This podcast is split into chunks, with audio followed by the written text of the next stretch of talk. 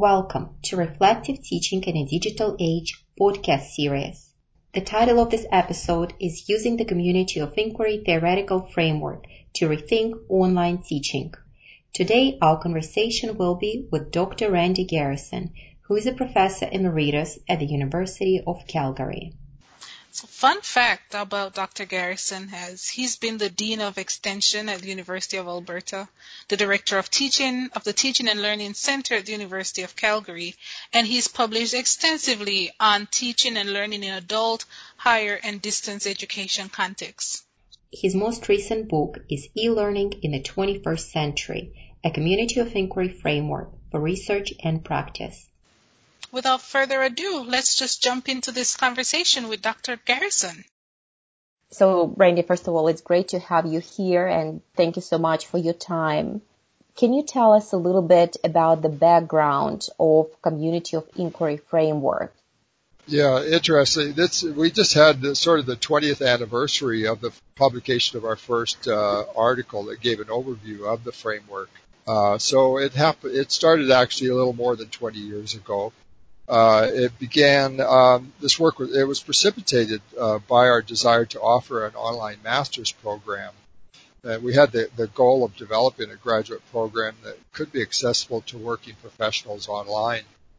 There were no guidelines or ways to think about how best to do this. The initial challenge uh, we had was to get the program approved, and this was an uphill battle in a university context that very much concerned with quality uh, issues.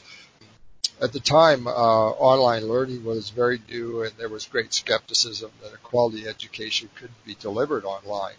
We had to assure the approval body that learners would experience a comparable educational experience as students in a face-to-face classroom, and this mm-hmm. meant incorporating a high degree of interaction all of this coincided with developments, of course, with information and communications technology um, that presented significant opportunities for interactive and collaborative approaches to learning at a distance. Uh, this innovation ultimately precipitated a, a, broader shift in how we think about and design learning experience both online and face to face. Given the inherent complexity and the pioneering nature of this task, we needed to simplify our understanding of this approach as much as possible. This led us to converge on three distinct complementary elements of an educational experience and the creation of the community inquiry Venn diagram. So that was, mm-hmm. that's the background. Going back when you started developing this framework, what was your um, thinking then about the role of online? Was that something that you thought would transform the education? Well, I, will tell you, uh, that's really interesting. I have to give you, go back and do, give you a little history of, of my career, but I, I started in computer applications. So I had a, I had a, a, a technical background, math, uh, science background. But I did my doctorate in adult education. There, I that's where I really I realized the importance of learning collaboratively, how interaction, because adult education is very much based on that model, uh, where adults have a lot to share, and um, and we should do that in a learning experience. So I had that mindset, and then uh, then I was offered a job as director of distance education. And distance mm. education back in those days, and this is in the 80s, uh, was independent study. It was learning packages. You mailed it out mm-hmm. to the students. Uh, but I, I would, when I started, uh, we were trying, we were working with some new technology, audio conferencing, uh, teleconferencing it was called at the time. We were using telephone lines and so on, and which was of course highly interactive, but that really went against the whole uh, distance education um, approach. And, and I, at the time, wrote a book on this and, and advocating, you know, a, a more of a communicative, interactive approach and, and arguing that this was the essence of education at the time and that distance educators need to really have a, a look at this. And so that was my background. And so I always came with that idea. And so then when computer conferencing became more viable, uh, that really fit into, you know, my background as well. By you know, again, uh, my work with computer applications in education and so on. So that's just how it just by you know evolved almost by chance. I seized opportunities as they came. Um, and saw the opportunities to offer graduate programs, and I think I I, offer, I, I created two graduate programs online uh, really blended programs uh, where they combined online and face to face. One of the first, uh, really in North America, maybe in the world, the programs we did that. So, anyways, that's that was my background, and that's how uh, it all evolved. And then I, of course, as I said, I've always philosophically believed in, in the power of, of um, collaboration and, and uh, interaction, you know, with with learners. What exactly uh, type of technology we're talking about for online? Was it primarily text based?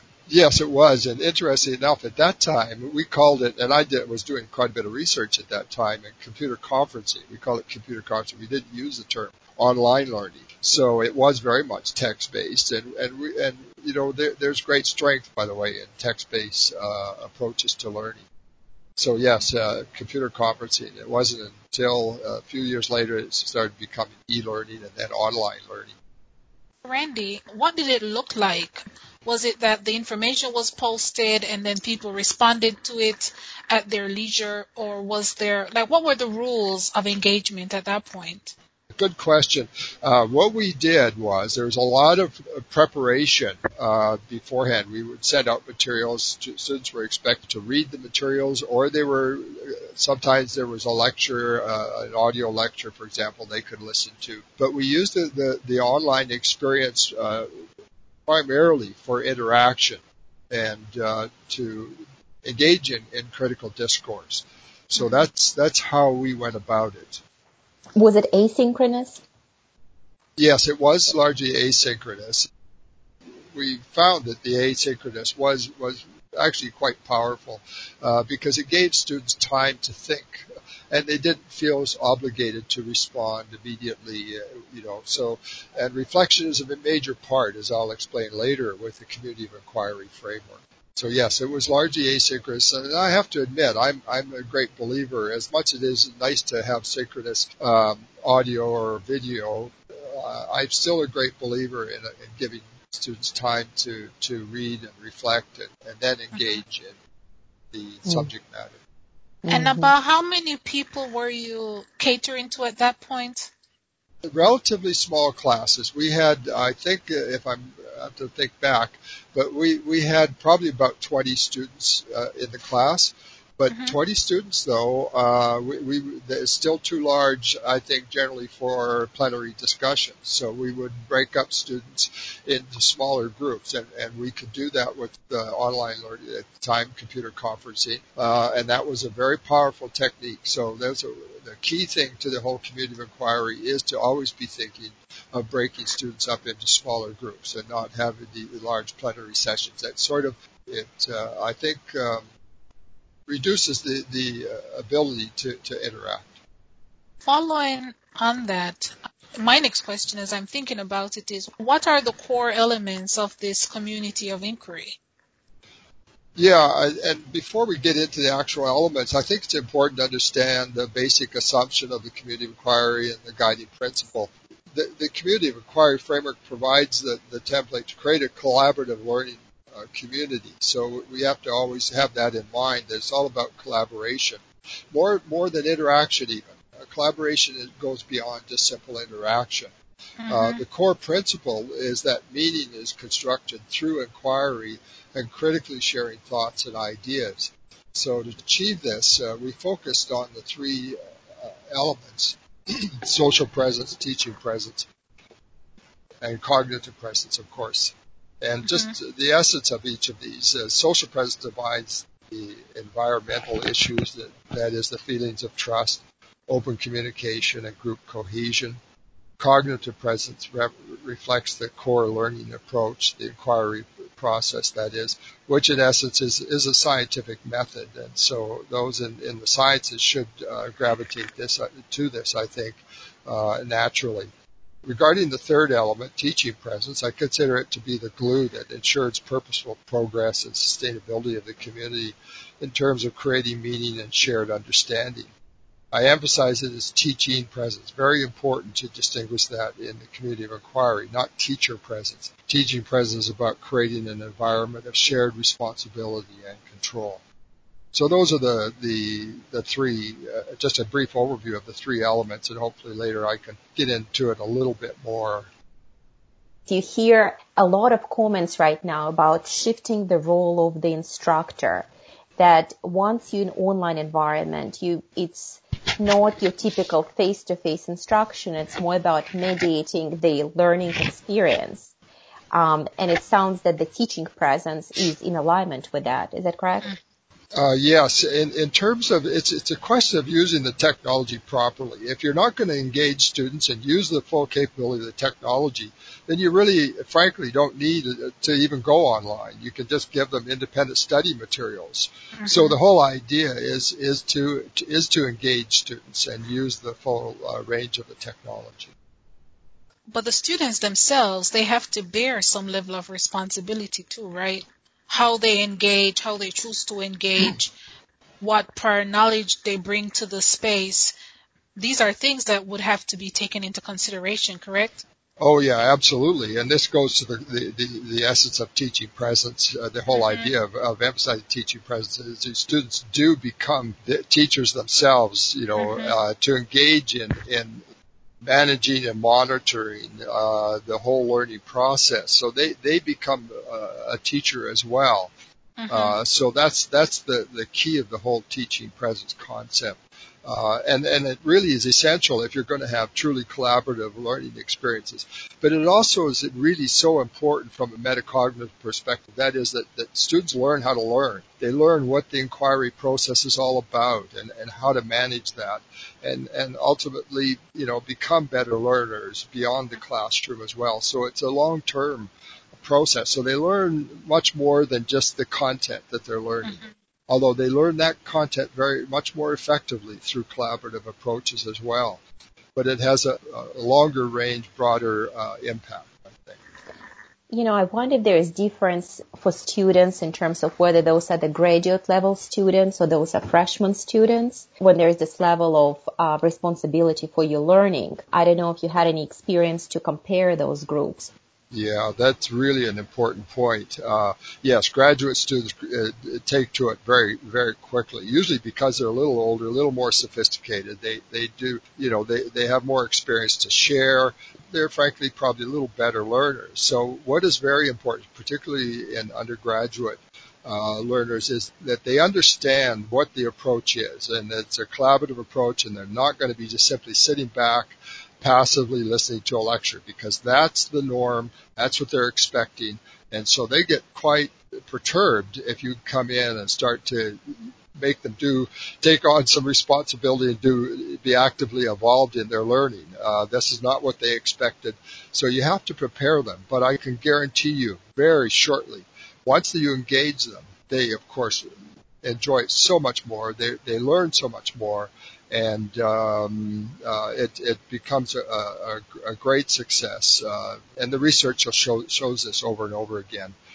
You know that uh, this is a, a, a, much more not only satisfying approach, but the perceived learning is, is much greater as well. For engineering, especially the first year engineering courses, it became a big concern and a problem, you know, when you shift online and you have all this teamwork, design challenges that students are doing and, you know, the students are freshmen. So how do you ramp them up quickly? Students struggle with so many things, plainly just not even knowing how to work together well. Uh, yes, um, I agree. Uh, again, it's the transition and getting them to, to work together. But you know, I, I just think that it's um, it's less stressful in some ways to work in, in collaboratively and teamwork I would think in, in the sciences and problem solving and so on. So I, I think it can be just a less stressful experience for many students, mm-hmm. frankly. Surprisingly, especially when you're working online, you think it's going to be far more difficult. Uh, once st- students are introduced to it, it, it they gravitate to it uh, very, very quickly. Because again, another problem students working in teams is um, some of the students not pulling the weight how the instructor should deal with that in an online environment. Yeah, well, it's true in any environment, and, and this is a, I, I must admit I'm a little skeptical when you when you have group work. I don't think you should evaluate. Uh, you, there are times when you can evaluate from a group perspective, evaluate the group, but I still, I think you need to think very clearly about how you want to evaluate individual learners. So I still think it has to come down to individual uh, responsibilities, particularly with regard to evaluation. So there's a, you know, quite often, um, and this is my own personal bias, but but very often uh, people that first get involved in this, they they just use group evaluation and give everybody the same grade or so on. I think that that is problematic, and I think you need to think around this, uh, how to do this uh, more clearly. I think. I wanted to ask you a question um, about intentionality. So we think about how courses genuinely are, de- genuinely are designed, not just engineering courses. If you expect to be face to face, then there are certain things, not to say all practitioners do it well, but the ones who mean well, they try to build in certain things into their courses. Um, and if you're teaching an online course, you also have the mindset of the, I'm going to be with my students online, whether synchronously or asynchronously, however the setting is.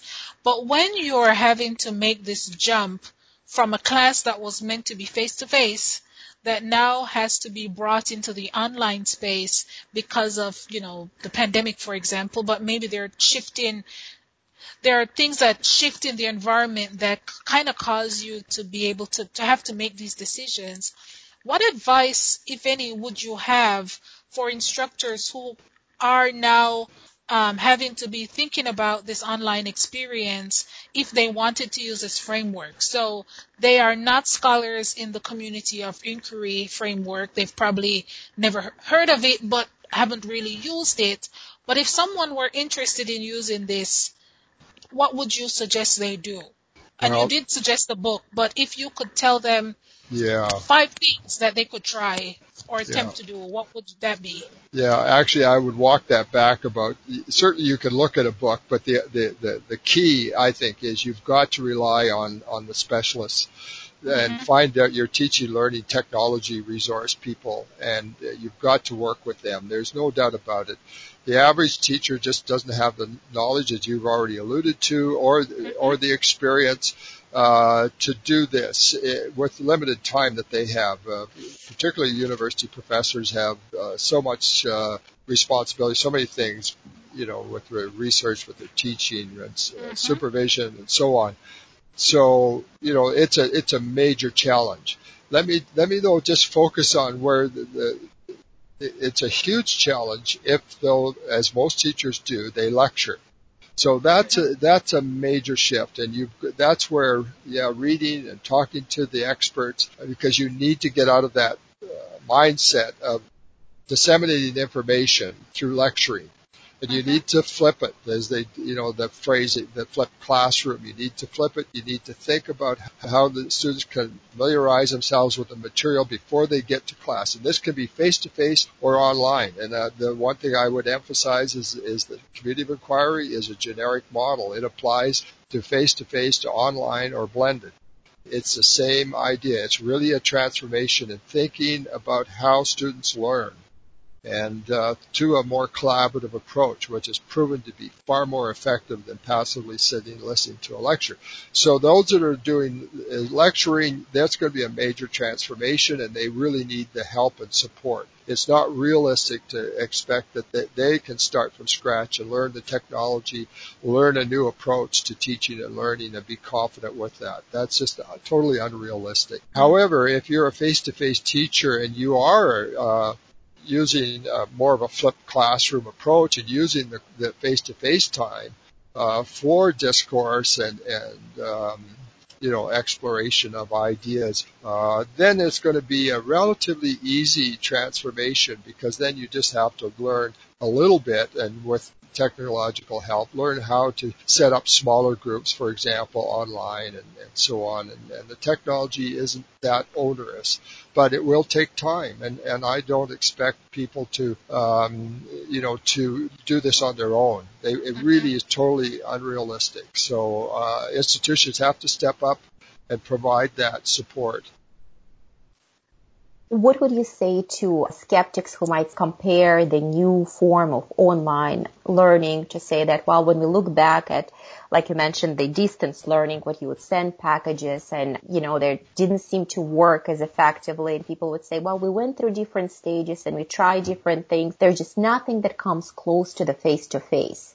What do you think mm-hmm. about that? Yeah, uh, well, I'm, I, it's interesting because uh, I certainly recognize that face to face is is far more enjoyable. I would I would love to uh, if I had a choice, I would teach face to face. Okay, there's no doubt about it. But you know, from a and, and it's mainly from a motivational uh, enjoyment perspective. You know, but because I would argue, and I think there's a lot of evidence to this, that you can be even more effective online, and if you can combine them, of course, blended, which we uh, I did a book on this as well co-authored a book on blended learning, uh, mm-hmm. uh, where you can combine the both. Then you're in the in, in the best of both worlds. You know, you can have have the strength of, of each and, and learn to integrate uh, that uh, to the, the greatest uh, capabilities you can. So, but I still going back to online learning because if you use it properly, design it properly, it can be extremely effective because you have the reflective component. You also, when you're when you're you're engaging in discourse through text, it's much more precise. You also has a, have a permanent record. You can go back over what you've discussed. Um, so there's so many powerful components to uh, online learning, text-based or audio. I mean, if you record it, you can also. But the the problem with synchronous is the same that you have at the classroom is that you, you have less time for reflection that's advantageous for some kinds of learners that are very spontaneous, but there's some that are not as outgoing and, and a little more reflective, and they really uh, gravitate towards uh, asynchronous uh, online learning. They, they mm-hmm. really come to life there. You you really see two different personalities emerge. In a face-to-face classroom, there will be one group of students will be very active and engaged, you know, and then online, it's quite often the other ones can get really engaged. But the point is, I think that there are advantages and disadvantages to both. But you know, uh, you can't discount. There's some real advantages to on, the asynchronous online learning. Randy, I think that's very interesting. I wanted to, as you were talking about, you know, the different types of learners, I then started to think about, well, what about the content? Do you think that there are certain content areas that are more amenable to being taught in an online environment, or is it that we can teach just about anything online? Well, yes, you can just about teach anything online, but some of it is more challenging than others. There's no doubt mm-hmm. about it. You know, the, the social sciences are are easier because it's it's you know there's it's so easy to get, engage students in discussion and so on. But the sciences are a, a little more of a challenge. But again, mm-hmm. if we if we follow the, what I said before about the community of inquiry and using teamwork and collaboration, it can be extremely powerful. I think when you're you know solving problems. But but it comes back then to the whole teaching presence issue, and that is the the the uh, dimensions of teaching presence. That is the design. You need to design the right activities and so on. But mm-hmm. if you mm-hmm. could do that, you can have extremely effective learning experiences in the sciences. The downside, the real challenge is when you have lab experience. You know, you need to have a hands-on lab experience. Now you can have simulations that are extremely useful. You know, my daughter's in medical school and they, they have online labs that are, are almost as effective, but it's really hard to, to replace the, um, the face-to-face you know, lab, of course. So, so you need to make some accommodation there and that, that can be done. Again, the facilitation part, sorry, I may be uh, going off on a bit of a tangent here, but that's the, the second uh, dimension of teaching presence, and that's really critical that uh, that you not. And, and I want to just emphasize this: that facilitation is to encourage the students to take responsibility. So you have to be careful that you don't get too involved when you're facilitating, and let the groups. This is where small groups can be very powerful.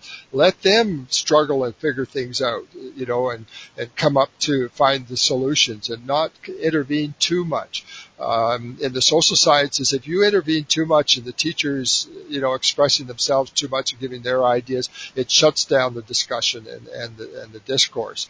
And, it, and then they start just looking at the instructor to, okay, well, what do you want, what, what is it you want me to think or do, you know?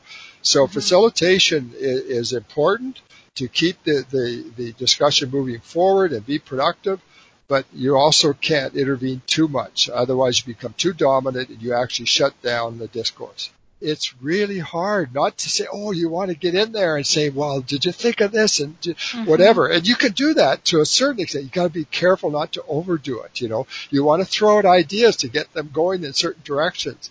But yeah, you, you, you can't, uh, you know, you've got to let, give them some responsibility, control, really uh, if they're going to take responsibility. That's that's the the interesting uh, key is you if if you're if you're not willing to take the risk to give them control, then they won't take responsibility. You know, mm-hmm. and so if you want to maintain control, you're going to have a really hard time getting the students to take responsibility and really truly engage. So am I correct me if I'm wrong here, but am I hearing like certain tenets of discovery learning or a kind of a guided inquiry approach? Uh, yes, uh, I pref- probably prefer a little more problem-solving approach. Mm-hmm. Uh, I don't like the word discovery because that often goes to the extreme. You're like, okay, just right. give them some stuff and let's see what they they figure out on their own, you know. Right. And that's not an educational experience. And that's why I'm a real advocate of, of teaching presence. And the third element of teaching presence is direct instruction, which a lot of people say, well, how do you come up with that? If you're going to have a collaborative approach, where's the role of direct instruction? Well, we're talking about an educational experience. So there is a place for direct instruction. It has to be efficient. It wants to be effective too, you know, so you need, you need at times to jump in and present ideas and say, did you think about this? And, and move the discussion on along in certain ways. So there is a role of direct instruction to help things, but again, you can't be too dominant. You know, it's uh, an art to manage a community of inquiry. When you want to use this approach of teaching in an online environment, what should you train out of yourself? I don't know if there's a way to kind of summarize because I feel like we come yeah, in without yeah. baggage. Well, you know what it is? It's be, you want to show off how smart we are, and you want to give them the answers. You see, it's mm-hmm. you you got to really. That's where you got to really be careful. Is yes, at times you got to give them ideas and encouragement if they're blocked or whatever. You know, did you try this?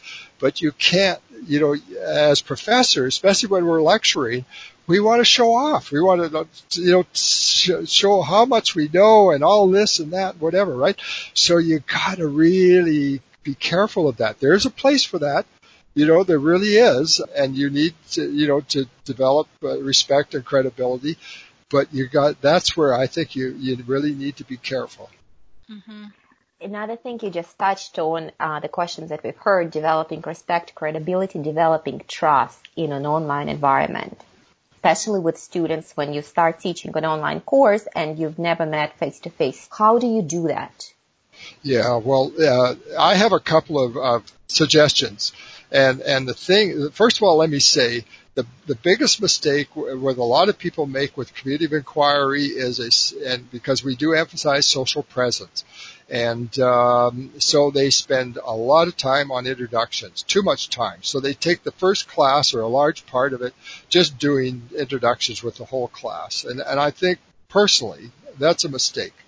Um, let me just a general comment is is uh, you get to know the the other participants. I think over time, it, you can't do it instantly through introduction. So uh, there's a little technique that I use is again I break them at the, the start of the class. I, I I go over the the the expectations of the course and so on, so they have some ideas. And I say then I break them up into groups and I say I want you to introduce yourself and I want you to discuss these expectations. Are they realistic? What questions you might have? So through the process of discussing what the course is all about, they're also getting to know their fellow uh, students, you know, but in small groups. So they, they it's it's not stressful, uh, which can be, especially in a face-to-face, if you have to stand up in front of a class and talk about yourself. At least I always found that. So there's little things like that, and and then you can you can change the groups up as you go along, and they can get to know other students.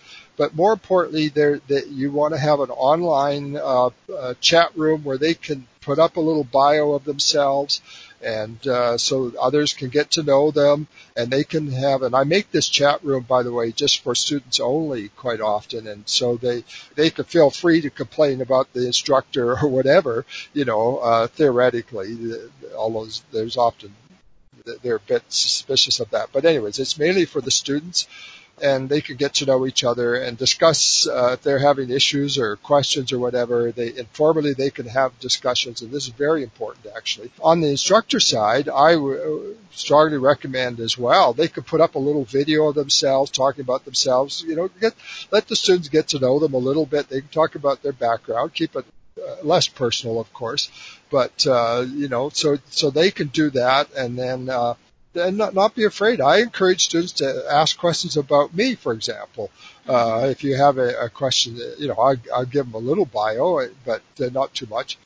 And uh, so, so that way you become part of the community. You see, so you're you're just really part of the community. That's again the, the ideal goal. You it doesn't happen right away. Again, from a social presence perspective, you're going to have to take more control and and but you have to develop that that rapport that mm-hmm. that um, trust as as you noted uh, that will allow them to to open to communicate more openly, which is a second uh, dimension of, of social presence, and through that you get to the third dimension, which is, is um, group cohesion, and so they really begin to identify as a group and then they're they're really open to saying whatever they want, and they're not uh, resistant to, frankly, challenging others. You know, and that's the, the very important thing you got to realize that uh, they get to know each other t- too much. You, you know, interpersonal relationships can actually shut down critical discourse.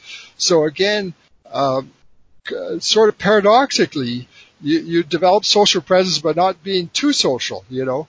Mm-hmm. Um, and so that's that's just something I would, uh, and I think it would resonate with a lot of engineering professors as well. Um, so just you got to let kind of let that happen naturally. In your experience, uh, were the examples when it was really hard to get to this group cohesion? There are just some teams that don't work well together, and I think it's a big challenge for instructor to help figure out what they can do. Yeah, that's that is then brings in really your skill of facilitation and and actually if you you know maybe try to find out sometimes it's it's more often this one individual's being obnoxious or whatever and then you can you know what I do is I'll go online individually with that person and and just try to resolve what the issues are. So you need to identify where the problem is with, with situations like that. Another suggestion would be, um, and this can be good, both good or bad, but you can you, you might want to mix up the groups to a certain extent if you really want to develop a, a real total group cohesion. But if you have a very large class, I would actually recommend against that. And maybe engineering classes are quite large, so I would recommend, for example, that you develop a group and let them stay together for most of the time. Not always, but most of the time. And then they begin to feel very comfortable with each other and they'll shape each other usually and you can overcome a lot of the issues that if you're just randomly selecting teams all the time, there are going to be, there can be issues.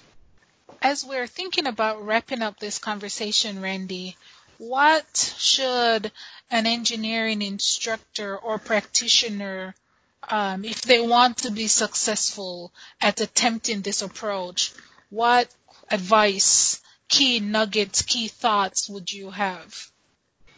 Well, they, they would be just general ones that, that I really uh, touched on before, and I, I, I think this you got to recognize it's an enormous challenge. I think to integrate the technology with new ways of thinking and learning, and so uh, in that regard, as I mentioned before, I would strongly suggest uh, consulting with uh, instructional technical support specialists uh, um, that will allow you to you know, the instructors to focus on rethinking their pedagogical approach and not feel overwhelmed by the technology.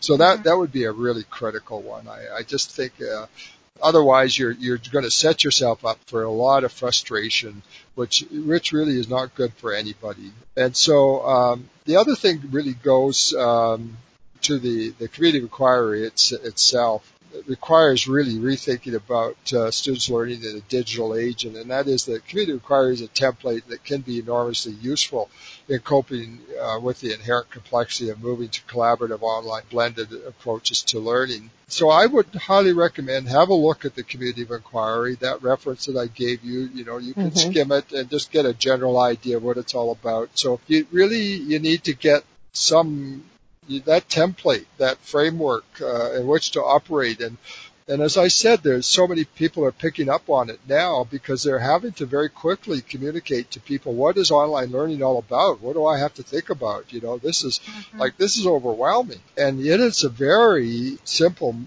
not simple model, but uh, parsimonious model uh, with three elements. I think it's easy, very easy to grasp and you can get into it as deep as you want. So that that would be the other thing. Um, and, and again, just to reemphasize what it's all about. It's about engagement, collaboration, and related to that, I alluded to this before, but I, I would emphasize that don't be afraid to share with with your your students what your approach is. You know what what the community inquiry, if you wish, if you want to use that as a framework, what it's all about, and to and particularly with regard to inquiry and the phases of inquiry. And, you know, you're going to rely on the, the inquiry approach that students should have some, again, metacognitive view and understanding of, of what the phases of inquiry are so they kind of know, you know, when I'm in a discussion, okay, I'm in an exploratory phase, but now I've got to start moving to more of an integration and a resolution phase, right?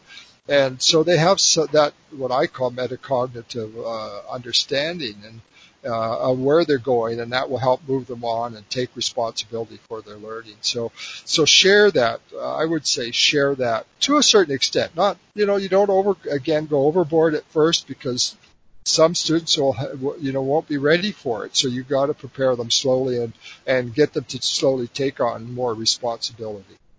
Randy, you know, a little bit different question came to my mind. Do you think this framework would work in the K through 12 environment, obviously with, with a lot of shifts to the remote learning? Well, I, I don't have a lot of direct experience because I come out of a higher ed background, mm-hmm. but I mm-hmm. can tell you that a lot of there's a lot of research going on with K to 12 and and successfully. So there is a growing body of research and there is no reason, as I said, this is a generic model. This applies to face to face or online. Mm-hmm. So there's no reason why it wouldn't apply with modification, of course, to K to mm-hmm. 12. Uh, I have taught at, actually at all levels and so I spent a couple of years teaching you know, younger students and that's actually, I learned the most about collaboration with younger students.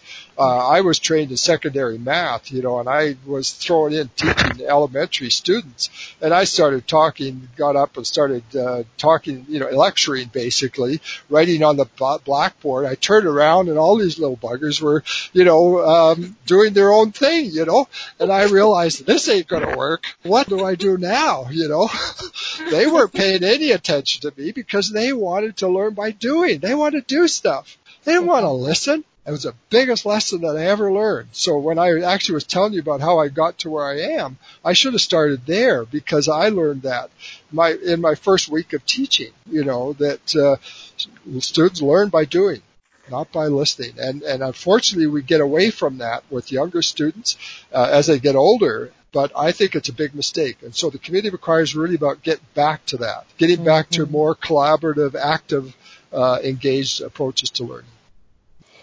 Well, Randy, we just want to say thank you so much for talking to us. I feel like it was a very interesting conversation, and I'm sure it will be interesting and useful to the engineering education community. Yes, well, thank you. Yeah, thank you. I, I must admit it turned out better than I thought, so I, at least I enjoyed it. I don't know how good it turned out, but I guess we'll find out.